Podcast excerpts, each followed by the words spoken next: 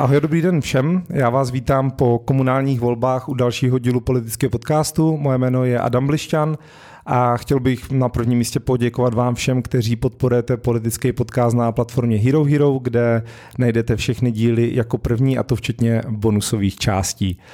No a teď už k dnešnímu hostovi. Eh, já v politickém podcastu vítám bývalého poslance a místo předsedu KSČM Jiřího Dolejše. Dobrý den. Hezký den. My se potkáváme 26. září, to znamená, jak už jsem řekl, pár dní po komunálních volbách, ve kterých jste kandidoval i vy eh, v Praze. Je to tak. A vy jste získali, doufám, že to nevyzní nějak divně, ale vy získali jste jen 1,47% eh, hlasů. Eh, přičemž vy jste teda získal nejvíc preferenčních eh, hlasů, eh, jak už to tak bývá. Ale chci se ptat, jak ten výsledek hodnotíte a potom, jestli můžu jenom takovou poznámku, tak tím, že nás teďka nečekají nějakou dobu žádné stranické volby, tak jestli je to taková labutí píseň KSČM v České republice? Eh, začnu odzadu. Ta labutí píseň to může být tehdy, když eh, té poslední šance, kterou tato strana má, aby zachovala svou existenci, nevyužije. A říkám-li poslední šance, tak tím myslím, že už je pět minut po dvanácté. Eh, protože nejenom já jsme již léta upozorňovali, že tato strana stagnuje, co se týče myšlení, stárne, co se týče eh, personálního vybavení. Eh, já jsem konkrétně z Prahy 6, kde byla ta pikantérie, že jsme měli nejstarší kandidátku snad dokonce v republice. My jsme tam měli celou řadu lidí, kteří byli ve věku 90 až 96 let. Aby jsme vůbec tu kandidátku naplnili, tak tam šli i tito lidé. Takže to nepochybně je signál jisté vyžilosti. A pokud s tímto nepohnem, tak si myslím, že ať už jsme strana parlamentní nebo momentálně mimo parlamentní, tak prostě to budoucnost nemá. Takže z tohohle důvodu je to labutí píseň a nemusí to ale být labutí píseň, protože jsou strany, které se vrátily do politiky po nějakém tom vyautování na několik let.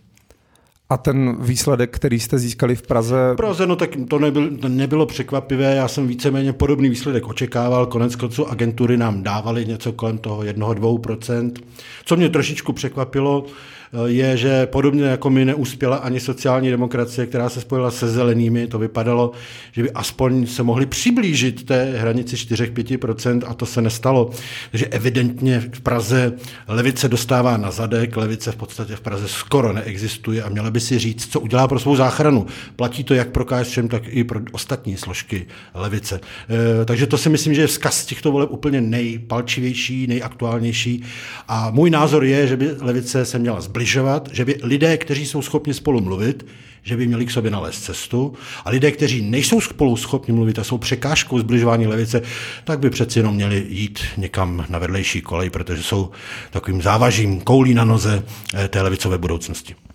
A vy jste se třeba pokoušeli vyjednávat třeba se Solidaritou právě o nějakém společném bloku, protože asi bylo dopředu, nechci říct jako jasné, ale že budete těžko překonávat těch 5%, to jste asi možná tušili. Tak je rovina oficiálních vyjednávání a tam se to nedařilo. Sešli se paní Konečná s panem Šmardou, řekli si, že jsme sice na levici, ale že máme vzájemné výhrady a tím to skončilo. Pak bylo pochopitelně vyjednávání v regionech, někde se podařilo udělat kandidátka, kde byli lidé jak od nás, tak ze sociální demokracie. Většinou to mělo nějakou takzvaně občanskou nálepku, to v tom komunálu je to možné. No a pak samozřejmě byla vyjednávání, která vedly reprezentace těch regionálních organizací formálního charakteru. Se sešli, ne, že by na sebe vrčeli, ale bylo jasné předem, že se nedohodnou, protože já to řeknu klidně jmenovitě, snad se nic nestane. Představte si, že se sedne Tomáš Petříček a Marta Semelová a teď se mají dohodnout o tom, že půjdou společně tou politickou cestou. Já si myslím, že to bylo předem jasné. Takže tohle je přesně to, takhle, jak by to fungovat nemělo a pokud si neplácnou ty strany v této podobě, tak se ta podoba prostě musí začít měnit. V jakém je teď stavu KSČM, nebo jak, jak vlastně to dopadá se stranama, které jsou najednou po 20-30 letech mimo sněmovnu? Vy, vy se třeba scházíte v nějakém, eh, v nějakém fóru, v jakém jste naposledy byl jako poslanecký klub a třeba diskutujete o, o, o tom, co se bude dít dál? Poslanci se vyloženě až takto neschází, byť jsme spolu strávili hodně let a jste tam v tom parlamentu od rána někdy až do rána, ty noční hlasování občas byly, ale zase jsme tak neprorostli, aby jsme museli spolu být vrátili se lidé do svých volebních krajů, věnují se svým rodinám a někteří i samostatné politické kariéře. Někteří kolegové teď kandidovali za jiné subjekty nebo takzvaně za nezávislé, čili úplně na politiku nezanevřeli a šli prostě svou cestou. A vy jste nepřemýšlel, že byste zvolil tu cestu eh, těch třeba nezávislých, že byste zkusil to pod, jinou, eh, na, teďka pod, jinou, pod jiným subjektem, protože jestli to chápu dobře, tak vy sám sebe vnímáte jako někoho, kdo se chce domluvit na té spolupráci na levici. No, já si myslím, že jsem člověk rozumné dohody a rozumnou dohodou si myslím, že Eh, primárně by se měla dohadovat levice, protože ti lidé jsou na levici reformní, radikální, progresivní, kulturní či jakékoliv jiné, tak by měli mít aspoň velmi blízké hodnotové ukotvení a takový lidé se mohou dohodnout. Takže tohle já jsem představitelem a myslím si, že doba nazrála či dokonce přezrála k tomu, aby se to tak stalo.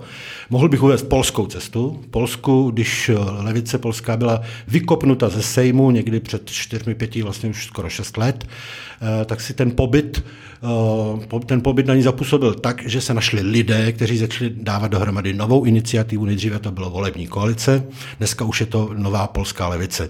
Možná, že taková cesta čeká i Českou republiku, ale musí to, musíte najít lidi, musí, musí to mít čas. Já osobně samozřejmě jednat mohu, ale nechtěl jsem jít proti vlastní straně. Já se přiznám, že jsem uh, komunikoval s různými, dostal jsem i laso od různých subjektů, ale řekl jsem jedno jediné. Mohu, mohu jít s váma, když mě naši pustí, Eh, to znamená, my máme eh, kritérium, že kdo kandiduje na jiné kandidáce, tak musí mít souhlas svých straníků, a nebo se musíme dohodnout, že to bude společná kandidátka. Ani jedno se nepodařilo, takže i když eh, by to třeba pro někoho mohlo být zajímavé ne, navidět na jiné kandidáce, tak se tak nestalo a bylo to proto, že jsem skutečně nepovažoval za vál, válku mezi těmi levicovými subjekty za to, co pomůže. Představte si, že bych třeba to uvedl tu solidaritu. Že bych byl na té kandidáce Solidarity, proti mě by kandidovali moji straníci a teď by čtili oheň na to, co jsem dělal, že jsem udělal, přeběhl, byl jsem zrádce, já nevím, co všechno. A ta solidarita by zase jim zkazovala, no bodej by od vás na útek, když s váma se nedá vydržet. Tohle by přilákalo voliče, tohle by zachránilo levici. Já si myslím, že ne, že třeba prostě s rozumem a ten vzkaz musí pochopit především ti lidi, občané, straníci. Ty to musí pochopit.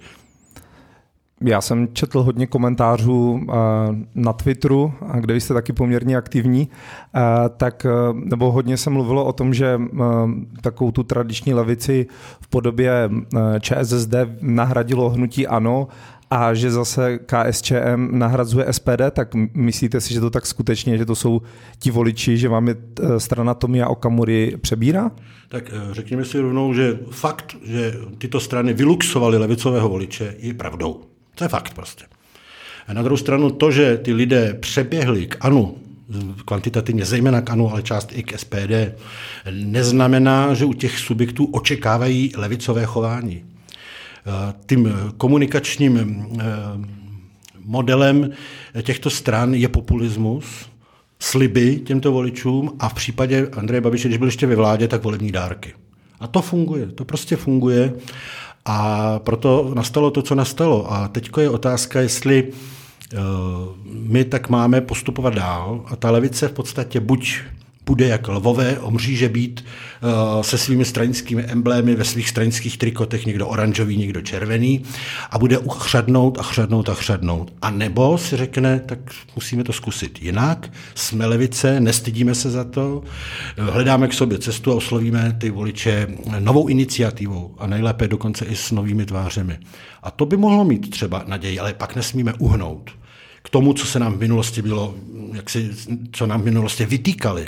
Sociálním demokratům vytýkali eh, až cynický pragmatismus a kariérismus. Nám vytýkali, že lpíme nostalgicky v minulosti, že prostě ne, za, každý druhý komunista zamáčkne slzu, když si vzpomene na Brežněva a vzpomíná, jak je to bylo krásné, když tady panovala všude normalizace. No tak když se budeme takto chovat, tak samozřejmě pro ty voliče nebudeme zajímaví. E, takže to je jedna z věcí, kterým bychom se měli vyhnout. Na druhá věc je velmi toxický ten populismus, zejména z krajně pravicových stran.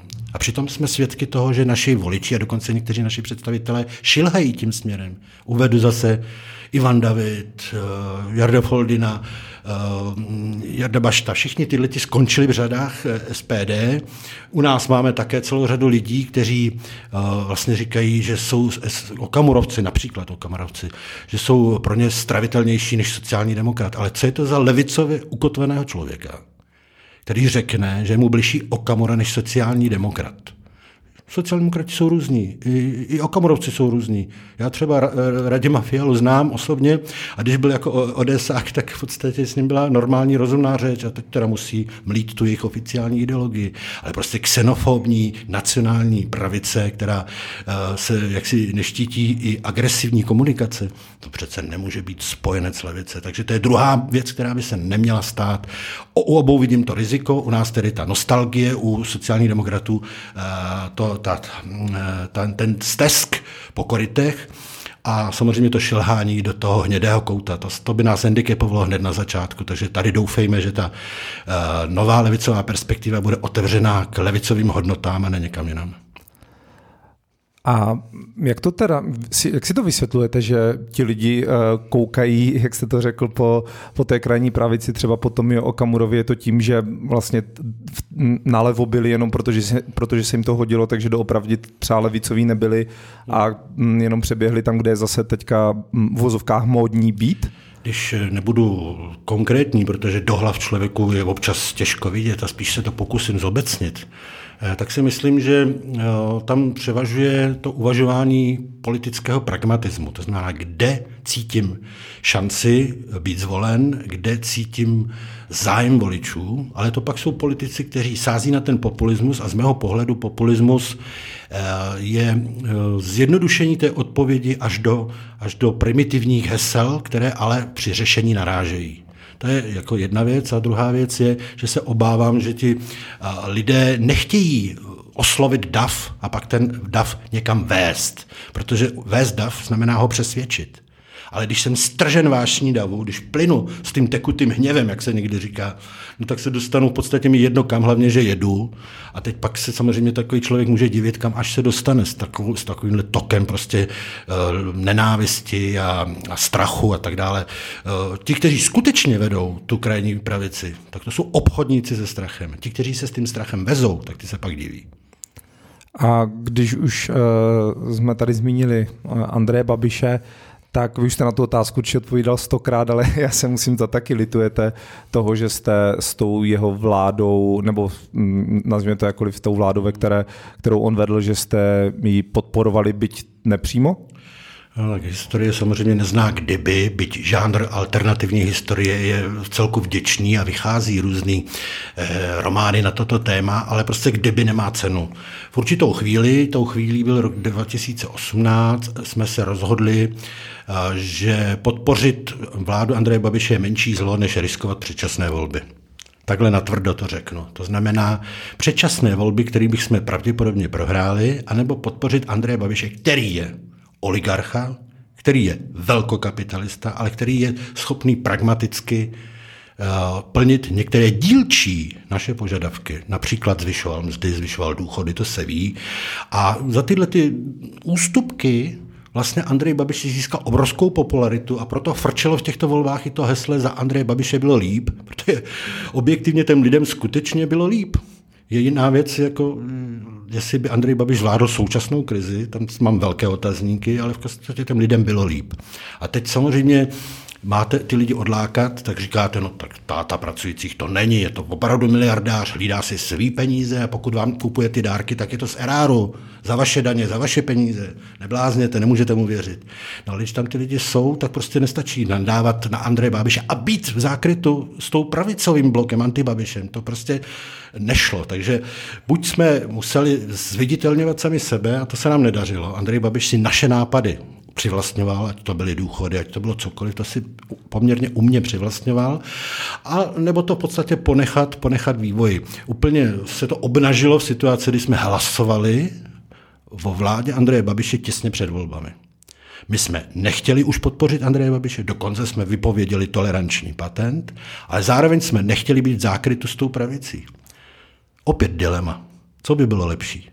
Tak udělali jsme to, co jsme udělali a stržili jsme volební výsledek, který jsme v roce 2021 stržili. Takže historie nezná kdyby. Ale jestli to chápu dobře, tak uh, vy jste rád za to, že uh, jste v té vládě byli a že jste mohli prosadit eh, některé věci, protože to byla, nebo některý, váš program třeba, protože to bylo vlastně poprvé, když to řeknu, eh, po revoluci, co se něco takového stalo? Řekněme to přesně, že jsme měli vliv na vládu. My jsme nebyli ve vládě, pochopitelně, ale ten určitý vliv až kam nás ten Andrej Babiš pustil, tak ten vliv jsme měli. Pochopitelně, že on v zásadnějších věcech ústupovat nechtěl nechtěl ustupovat, pokud jde o vyzbrojování české armády. Z dnešního pohledu to možná vypadá trochu jinak, ale tedy jsme si říkali, v tom roce 1920 má opravdu smysl dávat vojákům tak velké miliardy, když je ani neutratí.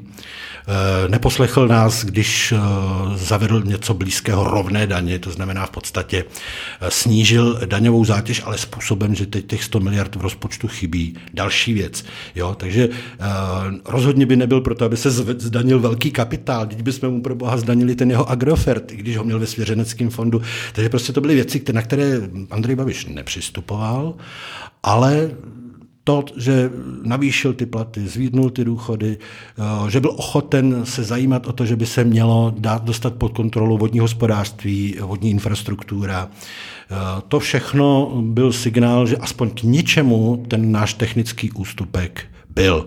Že jsme na tom vykrváceli, je pravda. A můžeme spekulovat, jaké by to bylo, kdyby byly ty předčasné volby a kdyby vládl už tehdy, to znamená někdy v tom roce 18-19 někdo jiný.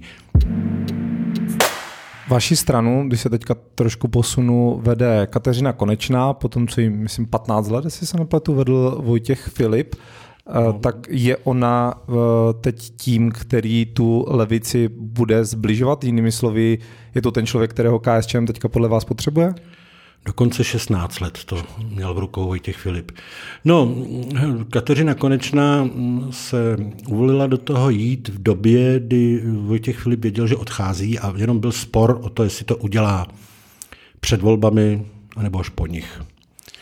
Eh, těsně před volbami je otázka, jestli by Kateřina Konečná stihla změnit názor veřejnosti na KSČM. V každém případě si myslím, že je dobře, že k obměně došlo, že ona je člověk, eh, tuším, že jí 41, na to udám, je mohu říct, a ona se na mě nebude zlobit. Z mého pohledu je mladá tedy, protože mi už těch 41 bylo dávno. A eh, nepochybně je to energická dáma, takže vidět je, eh, přináší ten mladistvější luk, a e, teď je samozřejmě otázka, co má dělat s tou stranou, když ona sice má tu energii a zná i ty zvyky západní levice, ale přijde do Prahy a tady má ten dědouškostroj a babičkostroj, to znamená tu členskou základnu, která v průměru má 75-80 let. No a pochopitelně, že v té staré straně je i celá řada pamětníků, funkcionářů a ona musí komunikovat i s tou sestavou, která opravdu, nechci říct, že pamatuje, kdy ptáci chodili pěšky, ale rozhodně vyrůstala za Brežněva a nomenklatura ji říká něco, něco ten zkaz z času nomenklatury, to byly ty krásné doby, kdy jsme byli mladí a kdy jsme dostávali funkce. Takže s touhle skupinou lidí samozřejmě je těžké komunikovat a ona to vyjádřila také tím, já osobně, mně se osobně se to nelíbí, ale už tím nic nenadělám. Když eh, začátkem letošního roku se postavila za Josefa Skálu jako našeho viditelného člověka eh, v prezidentské kampani. Říkám, už tím nic nenadělám, běží eh, nějaká nominace, to znamená, on sbírá své podpisy, uvidíme, jak to celé dopadne, ale já to čtu jako signál, že ten její mladiství elán a ta snaha udělat ten krok modernizaci dál narazí na tohoto reprezentanta, protože ten je vnímaný přesně opačně. Problém to je, ale samozřejmě prezidentské volby jsou nejpozději v lednu. Nominace končí dokonce začátkem, začátkem listopadu. Eh, je po volbách, další volby budou až krajské někdy v roce 2024, takže ten mladiství Elán a novou energii může ještě zkusit přeci jenom do té strany nějak dostat v tom období následujícím, to znamená především během příštího roku. A no, teď nevím, jestli budete chtít odpovědět, ale budete volit uh, Josefa Skálu? Já, já nevím, jestli je to úplně korektní, ale já nepředpokládám, že bych to měl na výběr. Dobře. Protože nominant se stane kandidátem jediný, když vybere 50 tisíc podpisů a na to už má asi jenom 6 týdnů. Takže jako nemyslím si, že to je reálná, re, reálné dilema, Já dokonce se obávám, že levicového prezidenta prostě za těchto těch politických podmínek nejsme schopni udělat. A že bude spoustu taktizování, protože chování v prvním kole vytváří šance pro kolo druhé. Proto také Andrej Babiš zvažuje, protože ví, že v prvním kole spolehlivě vyhraje, ale v druhém kole by nemusel ty hlasy dohnat a je otázka, kdo tam tedy v tom eh, druhém kole bude. Vnímám kandidáty typu Pepika Středuli, tedy odborářského vůdce, někdo ho mu nemůže přijít na jméno, ale rozhodně asi jako odborář trošičku těm levicovějším představám blíž než eh, kdokoliv jiný. U Danuše Nerudové, což je další takový žhavý kandidát, tam trošku mám pocit, že její poradci poradili, že se může zachránit tehdy, když nabere ty pravicové voliče, protože ty levicoví jsou zdecimovaný nebo u Andreje Babiše, čímž naštve nepochybně celou řadu našich voličů. Jako téma bych uvedl, když řekla, že by, že by byla pro odměnu bratří mašínu. To je jako pro naše voliče, to je jak, jak si rudý hadr pro býka, jo. Takže tam, je, tam, je, tam, vidím, tam vidím problém a mohl bych jít kandidát po kandidátovi. Uh, myslím si, že rozhodně nepodpořím eh, nominanta nebo kandidáta SPD, a eh, jak si eh, to druhé, to druhé kolo bude eh, pro mě velmi zajímavé, protože se může stát, že si budu ale opravdu velmi těžko vybírat. Já už jsem si teda vybíral těžko v tom roce 2018. Měl jsem trošku problém, protože jsem nevěřil Miloši Zemanovi, když přijel na náš sjezd, jak, jak se k nám tulil, protože pak se jak si ukázalo, že se tulil, protože právě potřeboval tu podporu, ale pak už jsme ho tolik nezajímali. A měl jsem teda ten problém už v roce 2018, ale teď to bude možná ještě komplikovanější. A pardon, vy jste na začátku řekl, že, že nevíte, jestli to je úplně korektní. Myslíte to, že se na to ptám? Není úplně ne, korektní? Že to odezní ve veřejném prostoru, že v podstatě nevěřím, a to implicitně v tom mém vyjádření asi bylo cítit, že těch 50 tisíc podpisů se bere, což 6 týdnů před uzavřením není úplně košer, protože ta šance, že to vybere, samozřejmě formálně je a, a je i vyzván naše stranická struktura, aby mu v tom pomohla. On ví, že strana mu ty hlasy nevybere, ani nemůže. To není, nemá v silách, ale měla by pomáhat a fakt je, že někteří, někteří se o to usilují. Většinou byl vidět jeho stánek s podpisy i na našich akcích. To prostě je fakt. To prostě je fakt. Jestli nám to v té kampani pomohlo nebo ne, to je věc druhá. Um, já jsem se chtěl zeptat, měl jsem teď dobrou otázku, na kterou jsem, na kterou jsem zapomněl. Jo, už vím. Vy jste, vy jste mluvil o členské základně, o tom, že je už poměrně starší, když to řeknu takhle, tak zazlíváte Vojtěchovi Filipovi to, že tu stranu vedl tak dlouho tím, Eh, tímhle směrem a že se nesnažil dřív o nějakou tu obrodu, nebo třeba jste naštvaný zpětně i na sebe. Chápu, že kdyby neexistuje, ale protože jste byl taky místo předseda, že jste se třeba víc nepokusili eh, tu stranu hm, dostat do trošku jiných kolejí. Asi by bylo nejjednodušší říkat, že za degeneraci KSČM, kterou já osobně vidím v řádu už několika let, já si myslím, že prostě uh, někdy po roce 2000 jsme přešli z fáze rozvoje do fáze stagnace a zhruba od toho roku 2016-2017 to už je fáze degenerace. A je bylo by velmi jednoduché říct, no může za to předseda kdo jiný. Já si myslím, že to je trošičku složitější, byť uh, jako samozřejmě ti, kdo byli ve vedení, nemohou zcela odmítnout tu odpovědnost. Konec konců já v době do roku 2018 jsem byl tím místo předsedu. Já jsem skončil jako místo předseda v roce 2018. Dělal jsem to od roku 1999 mimochodem. Uh, takže ten můj podíl tam nepochybně je taky a je podíl celé té stranické struktury, uh, protože to volání po té modernizaci a po tom omlazení tam bylo, ale nikdy se ho nepodařilo zrealizovat. Eh, takže samozřejmě kromě objektivních potíží eh, tam byly i ty, ty, ty problémy subjektivní, to znamená, že to řízení strany v celé jeho hierarchii tomu příliš nepomáhalo. Je otázka, jestli by to šlo, do jaké míry ta setrvačnost té členské základny je tak obrovská, kdy se promeškaly ty rozhodné okamžiky, protože i k Marsu se musí startovat jenom někdy, jinak tam nedoletíte. Eh, to je všechno samozřejmě otázka, ale eh, dneska už je to svým způsobem jedno. Říkám si, je pět minut po 12. My dneska jsme v situaci, kdy neučiníme velký skok zpátky do velké politiky. Pro nás to bude poněkud bolestivá cesta, která bude chvíli trvat a po té cestě už musí jít především ti mladší, tady už i já jsem vlastně senior, ty třicátníci, čtyřicátníci, kterým můžeme pomáhat a měli by to být mladí takoví, kteří nejsou jenom maňáskové, těch našeptovačů, těch normalizačních strejců, kteří eh, budou hlídat, aby náhodou neřekli něco, co by se nelíbilo a ne, nešli, nemohlo být v rudém právu v roce 1979. Jo. To, to prostě tohle uvažování je, je mi jaksi nepříjemný a když se vidím, vidím, že najdou takového mladého, který takto uvažuje, tak mi říkám, to je zase ztracená příležitost. My potřebujeme mladé myšlením, mladé s odvahou dělat nové kroky, který vidí do budoucnosti a nevzlíží jenom v té minulosti. Takové mladé ano, ale ty loutky teda opravdu ne.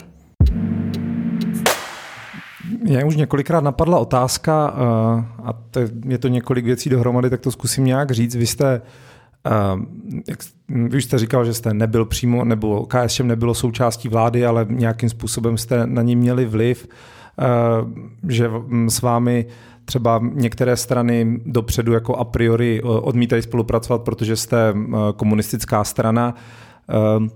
Není prostě to, ten, to komunistická v tom názvu něco, co vás táhne k tomu roku, před ten rok 89 a co prostě jako nejde zlomit, jestli mi rozumíte, a jestli vám to, jestli vám to nevadí, že to, nebo mm, jestli se s tím jako nežije, nebo není v politice těžké s, tady s touhle nálepkou eh, pracovat.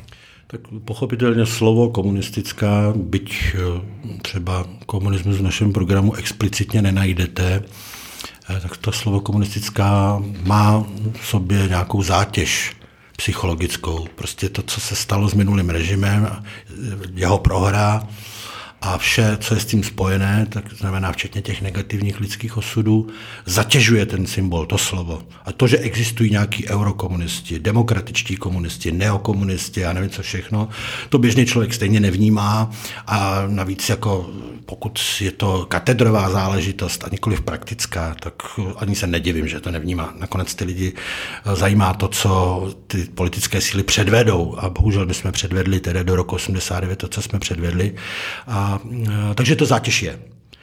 Eh, my jsme v roce 1991 provedli referendum, protože samozřejmě tehdejší předseda Jiří Svoboda se normálně zeptal, jestli ten název chceme.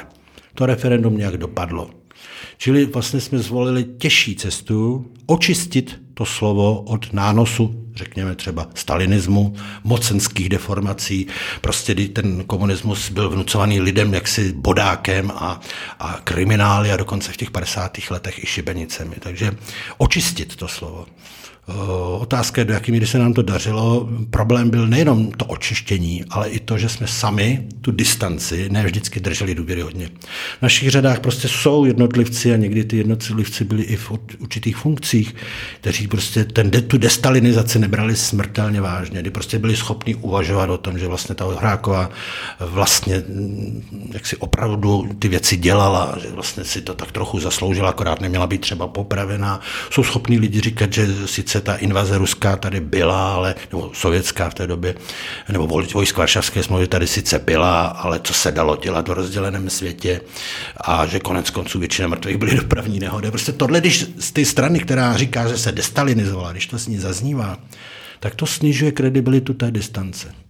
A ta zátěž té minulosti tam prostě je. On, mimochodem, Miloš Zeman je velký cynik, sám se na pohřbu levice podílel aktivně ale myslím, že včera v tom svém vystoupení řekl poměrně ošklivé, ale dost reálné rekviem nad českou levicí, když prostě řekl, že u sociální demokracie lituje její prohry a u českých komunistů nikoliv, protože se nepoučili ze své minulosti. Takže tohle rekviem Miloše Zemana bohužel jako se nedá jednoduše jsme ze stolu, protože na něm něco je. A teď je otázka, jak budeme postupovat dál. Já si myslím, že víra v sociálně spravedlivou společnost asi bude tady nějaká dál. Asi se nebude odvíjet jenom od knížek Karla Marxe, to si myslím, že samozřejmě doba jde dál, ale ten pojem a ta touha lidí žít lépe tady bude. Jak tomu budeme říkat, v jaké konstrukci, jestli dokonce i ta strana nebude jiná, no to je všechno možné proč ne, konec konců. Co mi strašně vadilo, když se říkalo, ta strana byla zboštěná, musela se tam eh, projevovat až vojenská kázeň, když se přišly z hora úkoly, ty se museli plnit, jinak by přišly tresty, doslova vojenská kázeň a pak se říkalo, radši se budu mílit se stranou, než mít pravdu proti ní. No to je něco strašného, protože vlastně to zabíjí tu pravdu. A když zabijete pravdu, co vám zbyde? Lež. Vy jste do KSČ vstoupil ještě v roce 89, tak mm, jaký byl ten důvod uh, a jestli jste třeba tušil, že ten tehdejší režim už se možná trošku chýlí ke konci, protože nějaké náznaky uh, si myslím byly, byly vidět nejenom v Česku, tak proč se tam vstupoval? Proč se tam vstupoval? Tak s odstupem doby by bylo asi snadné dělat chytrého, ale reálně byl jsem tehdy velmi mladý Eh, pracoval jsem na relativně exponovaném pracovišti, to jako je třeba přiznat, že v minulém režimu ne každé pracoviště bylo takové, mám na mysli prognostický ústav, a tím pádem kromě své profese uh, mě zajímalo i, jak prostě některé věci prosazovat, to znamená přes politiku, jinak to nejde. A samozřejmě jsem si říkal, jestli ta politika by nemohla být jiná než doposovat. Ta mrtvolná stagnace, té normalizace, jestli je nutná. No pomohl v tom nesmírně Michail Gorbačov, protože ten přišel s pědestrojkou, začal ty věci měnit, ledy pukaly, eh, tak samozřejmě jsem si řekl, no tak to je přesně ono, možná, že z té komunistické strany bude i normální strana pro lidi modernější levice, která prostě ty věci bude měnit. No tak to byl ten důvod. Dneska už může každý říct, že Michal Gorbačov, jako mu to nevyšlo, protože on sám taky neměl představu, že to dopadne, jak to dneska je. Ehm, já jsem také se v podstatě teprve té politice učil a pochopil jsem, jak je to všechno složité a že i ta KSČM, která po roce 90 vznikla právě eh, destalinizací té někdejší státostrany, takže to nebude mít jednoduché a že i ti členové uvnitř vlastně svým způsobem to budou nesmírně komplikovat. Ale zase na druhou stranu, bez těch členů, kteří jsou staří, kteří už prostě dneska asi nebudou tou lokomotivou dějin, tak bez těch by ta strana zase vůbec nebyla a nemohla by fungovat po ty 90. léta, po začátkem tohoto století. Takže eh, to je nečernobílý pohled, zkusili jsme ten experiment, já říkám, že KSČM je stranou transformačního kurzu, který bohužel ale začala postupně opouštět. A pokud se na ten transformační kurz vrátí, tak sice z neparlamentních pozic, ale ještě může zabojovat. Pokud se na ten transformační kurz nevrátí, tak asi dlouho tady nebude a pokud by to byla strana zpátečnická, která sní od počasech mocenských deformací, tak by to vlastně ani nebyla škoda. Já jsem dostal jednu otázku, jestli se cítíte trošku jako Michal Gorbačov eh, KSČM, to znamená, jestli tu pozici vnímáte takovou, jakou měl v Sovětském svazu, tak jestli... No, já si nemyslím, že bych byl jediný reformátor v KSČM. Moje pozice, já si myslím, že úplně nejviditelnější z těch reformátorů na začátku byl zmiňovaný Jiří Svoboda, který ale měl trošičku jinou představu a z velké jméno také Miloslav Ransdorf. Já jsem začínal jako mladý kluk, já jsem byl předsedou pražské organizace, když mi bylo 33. Eh, pracoval jsem na úseku poradenském eh, v oblasti tedy využívání nějakých těch odborných a vědeckých postupů a významnou funkci jsem dostal až koncem 90. let. A v té době samozřejmě to bylo otázka, co tedy, jaký proud stělesňuji. Tak rozhodně celou tu dobu si myslím, že jsem byl pro tu modernizaci, pro otevření té levice. Eh, a z tohohle pohledu myslím si, že jsem jeden z těch postav, který sformovali, pomáhali formovat společně ten, ten transformační kurz. To ano. Ale rozhodně si nechci hrát na nějakého, prostě nějakou osobnost, která by to personifikovala a která by strhávala prostě tu, tento kurz jenom na sebe. To v žádném případě nás takových tam eh, bylo víc a jenom je škoda, že eh, jsme některé ty kroky skutečně neprosadili.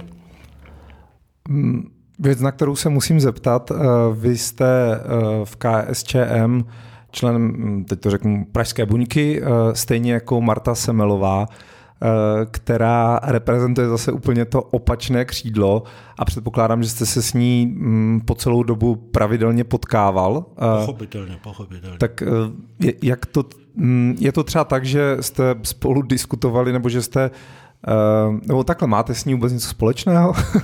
Tak při nejmenším stranický průkaz.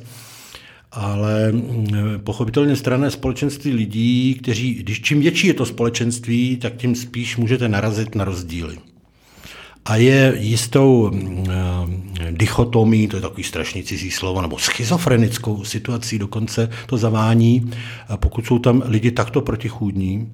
Na druhou stranu v určitých okamžicích, kdy eh, tu stranu stělesňoval ten kurz který ale byl eh, podepírán zprava i zleva a jenom se vyrovnávalo, aby do té lodičky, když se moc nahne na jednu nebo na druhou stranu, aby do ní netekla voda. Tak ta koexistence lidí i protichůdných názorů byla možná a svým způsobem i přínosná, protože každý měl svůj elektorát, svůj okruh lidí, který přitáhnul. Problém začal tehdy, kdy vlastně jeden tento kurz, a já, ho, já ho vlastně nazývám nostalgickým, stalinizujícím, může být eh, jak se různě nazýván, tak jak si nabíral, nabíral na dominanci. To jako ten problém je, ta koexistence se komplikovala, ale zatím fungovala například i tím způsobem, že i když třeba já jako představitel křídla, které je nepochybně slabé v současné době, tak jsem byl umístěván na kandidátky někde v poli. A volič to zase korigoval. Takže stranicky jsem byl na třetím, teď naposled na devátém místě do parlamentu a volič mi dal preference a já se do toho parlamentu dostával. Ze začátku, když jsme měli hodně mandátů, tak i s tou Martou Semilovou, pak ten poslední volební období dokonce to bylo tak, že jsem tam byl sám za Prahu. Takže zkrátka to, co strana míní, volič může skorigovat a je to signál.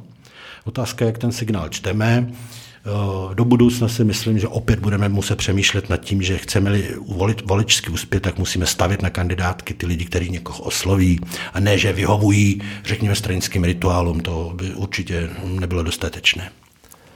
A neuvažoval jste někdy nad tím, nebo já třeba nevím, jaké máte vnitřní procesy, za to se omlouvám, ale že by bylo nejlepší lidi, jako je Marta Semilová z té strany vyloučit, aby to byl jasný signál těm lidem, kteří by třeba o vás uvažovali, ale slyší tam pořád tady tohle křídlo, které bylo velmi hlasité?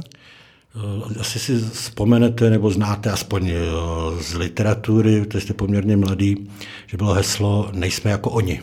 Mm-hmm že pokud ta nová KSČM se distancovala od té státostrany a jejich postupů, tak nepochybně i v tom, že respektovala i vnitrostranickou pluralitu a demokracii a že za názor se nevylučovalo. A pokud byl silný ten eh, proud transformační, ten, který prostě definoval tu novou identitu, eh, tak eh, ti, nazveme to třeba opravdu zvláštní až extrémní lidé, tak ty byli tak trochu na hambě. Jo? Eh, byli s námi, hádali se s náma, ale vlastně se až tak moc až tak moc nedělo. Takže z tohohle pohledu není problém. Problém já začal vnímat tehdy, když eh, vlastně bylo netaktické tyto lidi kritizovat, protože ta nálada se změnila tak, že ta kritika, ne, že by s ní někdo nesouhlasil v skrytoduše, ale vnímalo se to jako rozbíjení. Ta umělá jednota, kdy se muselo takzvaně táhnout za jeden provaz a nikdo neskoumal, za kterým směrem, tak to, to, to byl taky problém. Čili jako upřímně řečeno, ta kritika eh, těchto věcí, ale i jakýkoliv jiných, prostě do demokracie patří a jak my jsme začali pragmaticky obávat, že když někoho skritizuju, tak já vlastně se na té kandidáce neumístím, protože ten, kdo kritizuje, nebývá populární, tak to si myslím, že také souviselo s těmi degenerativními procesy, o kterých jsem mluvil, že od určité doby prostě ti pragmatici radši vycházeli s těmi konzervami eh, v pořádku, aby je nestrhávali, nestrhávali dolů. A to je třeba rok 2015, kdy se KSČM dostala do tady téhle křeče, nebo jak to nazvat, kdy už jako začalo být? Ten první signál, když bychom to odvozovali od voleb, tak rok 2016 ne zcela povedené krajské volby.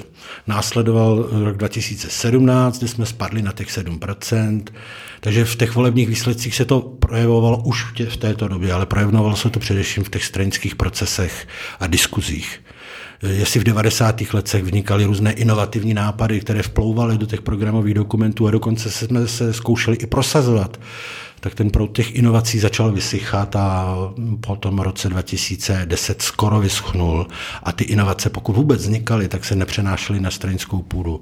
My jsme měli kolem strany nejenom členové, ale i sympatizanci různé koumáky, přicházeli s různými nápady, ale většinou ty nápady v podstatě narazily na to, že si to ten politik vyhodnotil jako riskantní jako neotřelý nápad je riskantní, přinese mi minus body, radši půjdu jaksi tradičním směrem, na to, to je jistota. Já se ještě vrátím uh, trošky, trošku do minulosti a sice k roku 2003. A Možná už jste taky o tom mluvil a možná už to některé posluchače bude, uh, bude štvát, ale já se na to uh, zeptat musím. Vy jste v té době podpořili na prezidenta Václava Klauze. Mm-hmm. Um, přičemž uh, vy jste v roce 2002 uh, udělali nejlepší výsledek vůbec KSČM, takže jste v tom roce byli určitě jako hodně důležití. Bez vás by asi Václav Klaus se prezidentem nestal.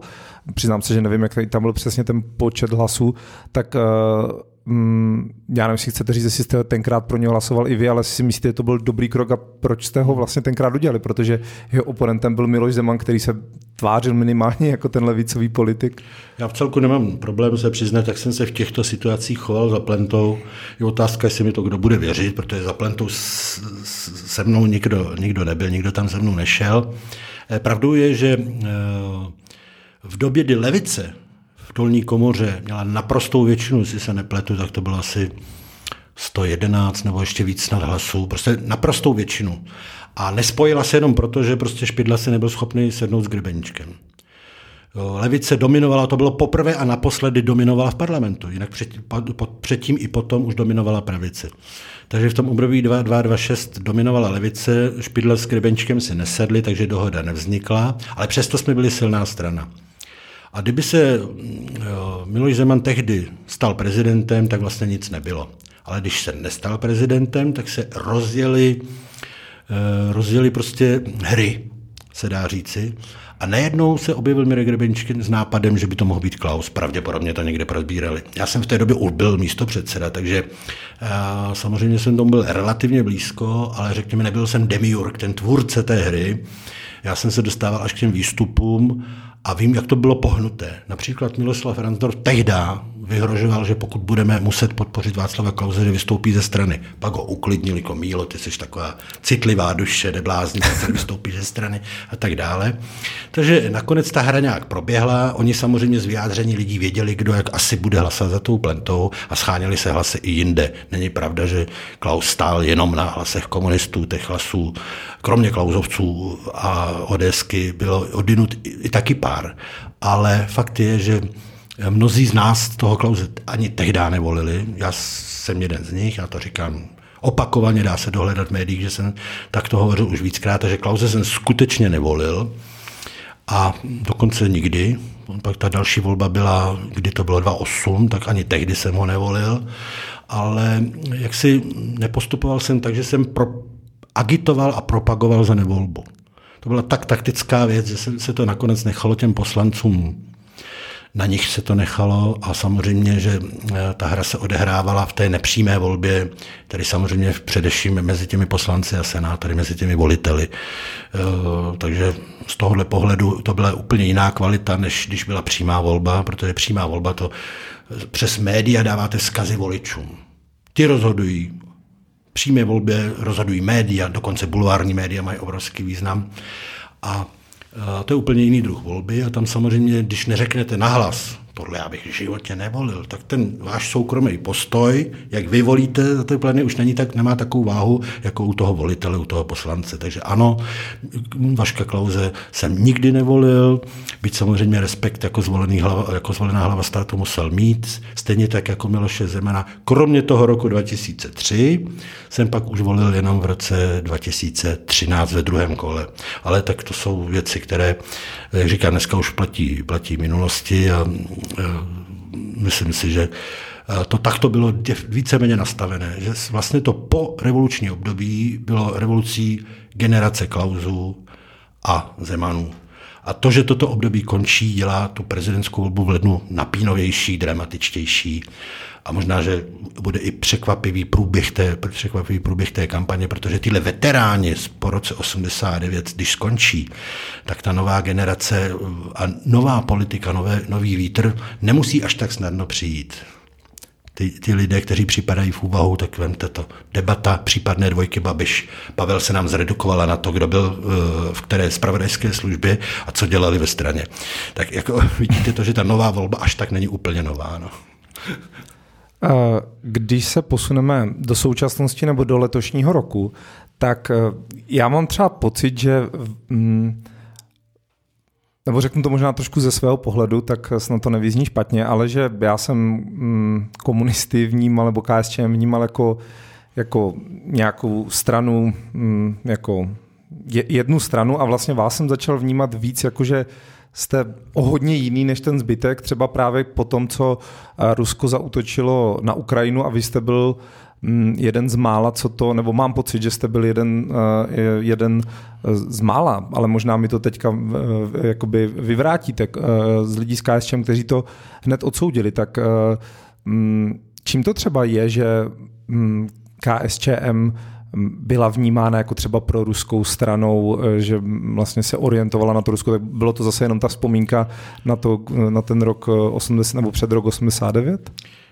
Z části eh, ten dojem, o kterém mluvíte, eh, je dán eh, tím, jak se jednotliví viditelní představitelé strany chovají.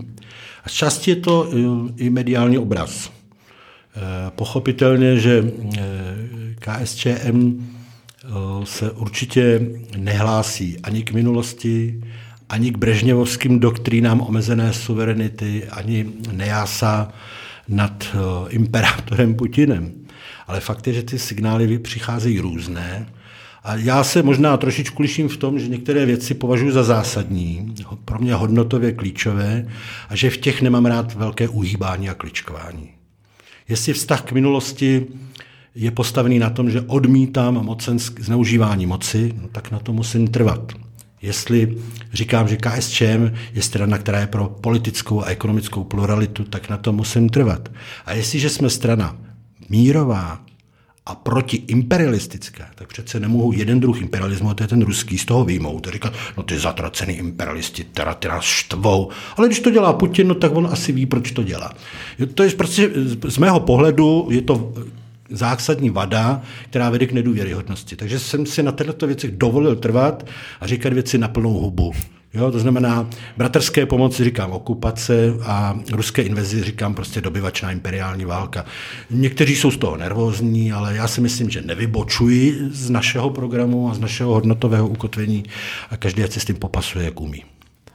Eh, vaše předsedkyně mm, Kateřina Konečná, jsem tady našel citát z dubna 2022, kdy ona říkala, že je mi upřímně jedno, odkud budeme plyn odebírat, tak eh, je to věta, se kterou byste souhlasil? Mm, jste, nebo mm, se kterou byste souhlasil, otazník? Eh, pokud bychom byli s nějakou zemí ve válečném stavu a ta země zabíla naše lidi, tak pochopitelně asi s ní nepovedeme biznis. Tady ta situace je složitější v tom, že plyn a ropu odebírá z Ruska Německo, západní demokratická země a další a další.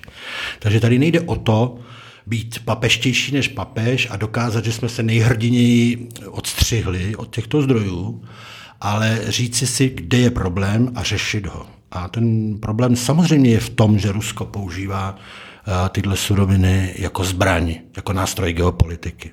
A to jsme neviděli předtím. Když nám Rusko prodávalo levný plyn, tak proč ho nekoupit? Jo?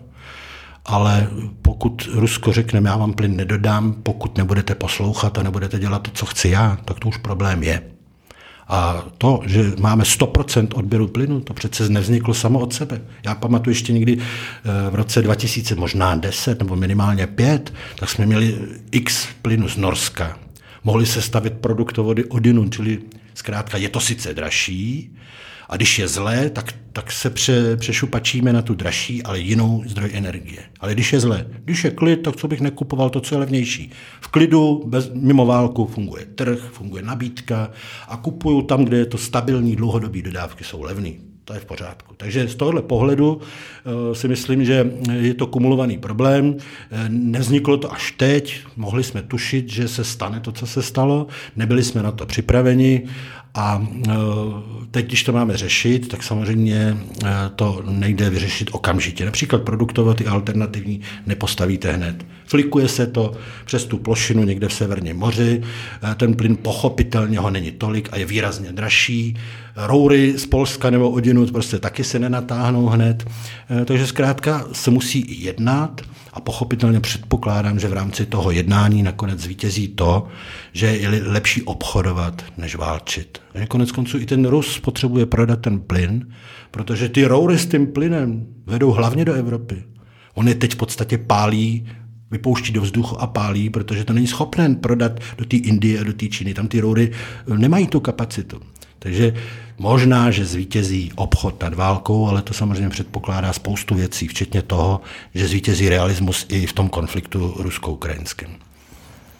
Vy jste původem, no, vystudoval vysokou školu ekonomickou, fakultu národospodářského se nepletu, a, takže jste měl na starosti, nebo zabýváte se hodně ekonomickými otázkama, tak jak hodnotíte kroky vlády Petra Fialy ohledně řešení cen eh, těch drahých energií, to zastropování, které bylo představeno, je to za vás dobrý krok, nebo byste to z pohledu KSČM třeba řešili jinak? Eh, je to krok vynucený, je to krok opožděný a je to krok parciální, tedy částečný. Eh, jsou země, které to udělali dřív a daleko masivněji a jejich situace, pokud jde o ceny energií, je na tom lépe. Samozřejmě, že nejde zdaleka jenom o odpouštění daní, zastropování cen a různé kompenzační platby a dotace. Například ve Francii hraje obrovskou roli to, že tam energetický systém je pod strategickou kontrolou státu. Když, když velíte, tak můžete daleko operativněji se chovat. Pochopitelně, když se musíte dohodnout s, s nějakým, nějakou soukromou energetickou firmou, tak je situace mnohem složitější. Prostě hlavní vada vlády je, že jedná částečně, opožděně, a to jako jí asi vytknout lze, to dokonce neříkají jenom nějaký komunisti nebo nějaký levičáci nebo radikálové, to říká i významná část ekonomické veřejnosti, která v podstatě říká, no, my vám od jara říkáme, že byste to měli dělat trochu jinak a vy si nenecháte poradit a nenecháte, protože ta vláda samozřejmě v zajetí svých předvolebních slibů, v zajetí koaličních kompromisů, v zajetí biznesu, protože samozřejmě, když šáhnu do biznesu, a teď nemyslím jenom Česu polostátního, ale i Gazpromu, i německých firm, eh, které samozřejmě na tom trhu jsou významné a do toho vstoupit je samozřejmě pro pravici složitější, protože ona k tomu kapitálu velkému má přeci jenom blíž. My, my, my nalevo samozřejmě daleko s nás řekneme, tak napaříme těm velkým firmám daně, teď zbohatli, stučněli, tak jim trošku, ať nám přispějou na potlačení té krize. No, nám se to snadno řekne, protože samozřejmě pro nás je to normální ty pravic, ta pravice prostě v těch velkých kapitálových uskupeních má ty kamarády, tak se jí to říká hůř. No. A to by uh, byl třeba i váš recept na ten neustále se zvyšující uh, státní dluh? Tak uh, ten koktejl opatření, pokud je o energii, tak je pestrý. Uh, nemá smysl hodnotit vytržně jedno opatření oproti druhému, nebo to, jak ten koktejl je, je samozřejmě namíchán, spočítán a ošetřen, aby fungoval. A podobně je to se státním rozpočtem. Jestliže my jsme se během covidu dostali do uh, v podstatě na hranu druhové spirály, tak zvrátit to se nedá tím, že seškrtám, seškrtám rozpočet. Zároveň v během ekonomické krize, kdy nám hrozí stále ještě recese, některé německé prognózy uvádějí riziko, že v příštím roce Německo půjde do recese, což by se nutně přeneslo i k nám, tak v této době nemůžeme jaksi daně nastavovat, bych řekl, krvavou sekerou Eh, nastavení udržitelného systému daní je dlouhodobější záležitost a také dlouhodobější záležitost je konzolidace eh, těch veřejných financí. Takže si rovnou říct, jak vysoký bude deficit v příštím a přes příštím roce, protože to je otázka schopnosti umořovat dluhy, Zároveň si musíme říct, které daně dostaneme do rozpočtu, protože v roce 20 vypadlo to 100 miliard kvůli přímé daně. Nepodařila se eh, mimořádná, nepodařila se mimořádná a digitální daň. Eh, o některých eh, možnostech, jako je takzvaná válečná daň, se zatím jenom mluví, ale nekoná. Některé daně se naopak vyvedly z toho rozpočtu, protože se promíjely, odkládaly, jak v covidu, tak dnes. Takže zkrátka nikdo si nedal tu práci, aby zbilancoval tu příjmovou stránku tak, aby to bylo reálné pro rok 2023 a pro další roky, protože ta dostavba toho daňového systému bude nutně muset být v krocích. Už jenom proto, že schválit daňový zákon chvíli trvá a pak ta účinnost samozřejmě nastává až během toho rozpočtového období. Jo. Takže to je recept na příjmové straně a pochopitelně na výdajové straně je to také důležité, to znamená, na kom se bude šetřit. Na lidech, na veřejných službách. Dobře, omezíme úředníky, ale co ty úředníci budou dělat? Jo? Z kaváren půjdou do továren, nebo jak se to kdysi říkávalo. To jako není až tak úplně jaksi samozřejmé a pracovní trh má nějakou pružnost. To prostě nemůžete, jako nebylo možné vyhnat horníky z dolů a nasekat z nich ajťáky a zdravotní sestřičky, tak stejně nemůžete státních úředníků, který mnohdy dokonce mají i nezbytnou kvalifikaci, jak si nasekat chybějící eh, pracovní síly, tam kolikrát je pružnější, tam co mě snad s proměnutími ty Ukrajince. Díky moc, pokud jste doposlouchali sem. Já doufám, že vás ten díl zatím baví. Samozřejmě, jako vždycky, i tentokrát je bonusová část, ale ještě bych rád řekl, že pro mě to byl hodně zajímavý rozhovor, protože samozřejmě jsem měl KSČM eh, jako stranu nějak zafixovanou a musím říct, že Jiří Dolejš působí spíš jako sociálně demokratický politik, eh, který má eh, legitimní levicové názory, takže určitě pro mě zajímavá zkušenost, doufám, že i pro vás eh, to bylo přínosné. No a pokud byste se chtěli o jeho názorech dozvědět ještě o trošku víc, tak určitě můžete na Hero Hero, hero, hero.co lomeno politický podcast, kde si povídáme ještě asi dalších 15 minut a mluvíme tam eh, například o jaké jsou největší výzvy 21. století, eh, kdy Jiří Dolejš mluví o tom, eh, o jako vrůstu nacionalismu, o ekologických problémech a potom taky o nedostatku surovin v Evropě. Zeptal jsem se ho i na jeho názor na Evropskou unii a NATO a v té úplně poslední části potom mluví o tom, co pro něho znamená komunismus, respektive slivěří v principy a ideály komunismu. Takže doufám, že se potkáme na Hero Hero a pokud máte politický podcast rádi, tak ho samozřejmě můžete sledovat na Instagramu eh, nebo taky na TikToku, kde natáčím takové krátké, eh, rádoby edukativní videa, tak eh, třeba vás budou bavit taky a budu rád, pokud mě budete sledovat na Twitteru. Všechny důležité odkazy najdete v aplikaci, kde podcast posloucháte. Takže díky moc a brzo se zase budu těšit na slyšenou.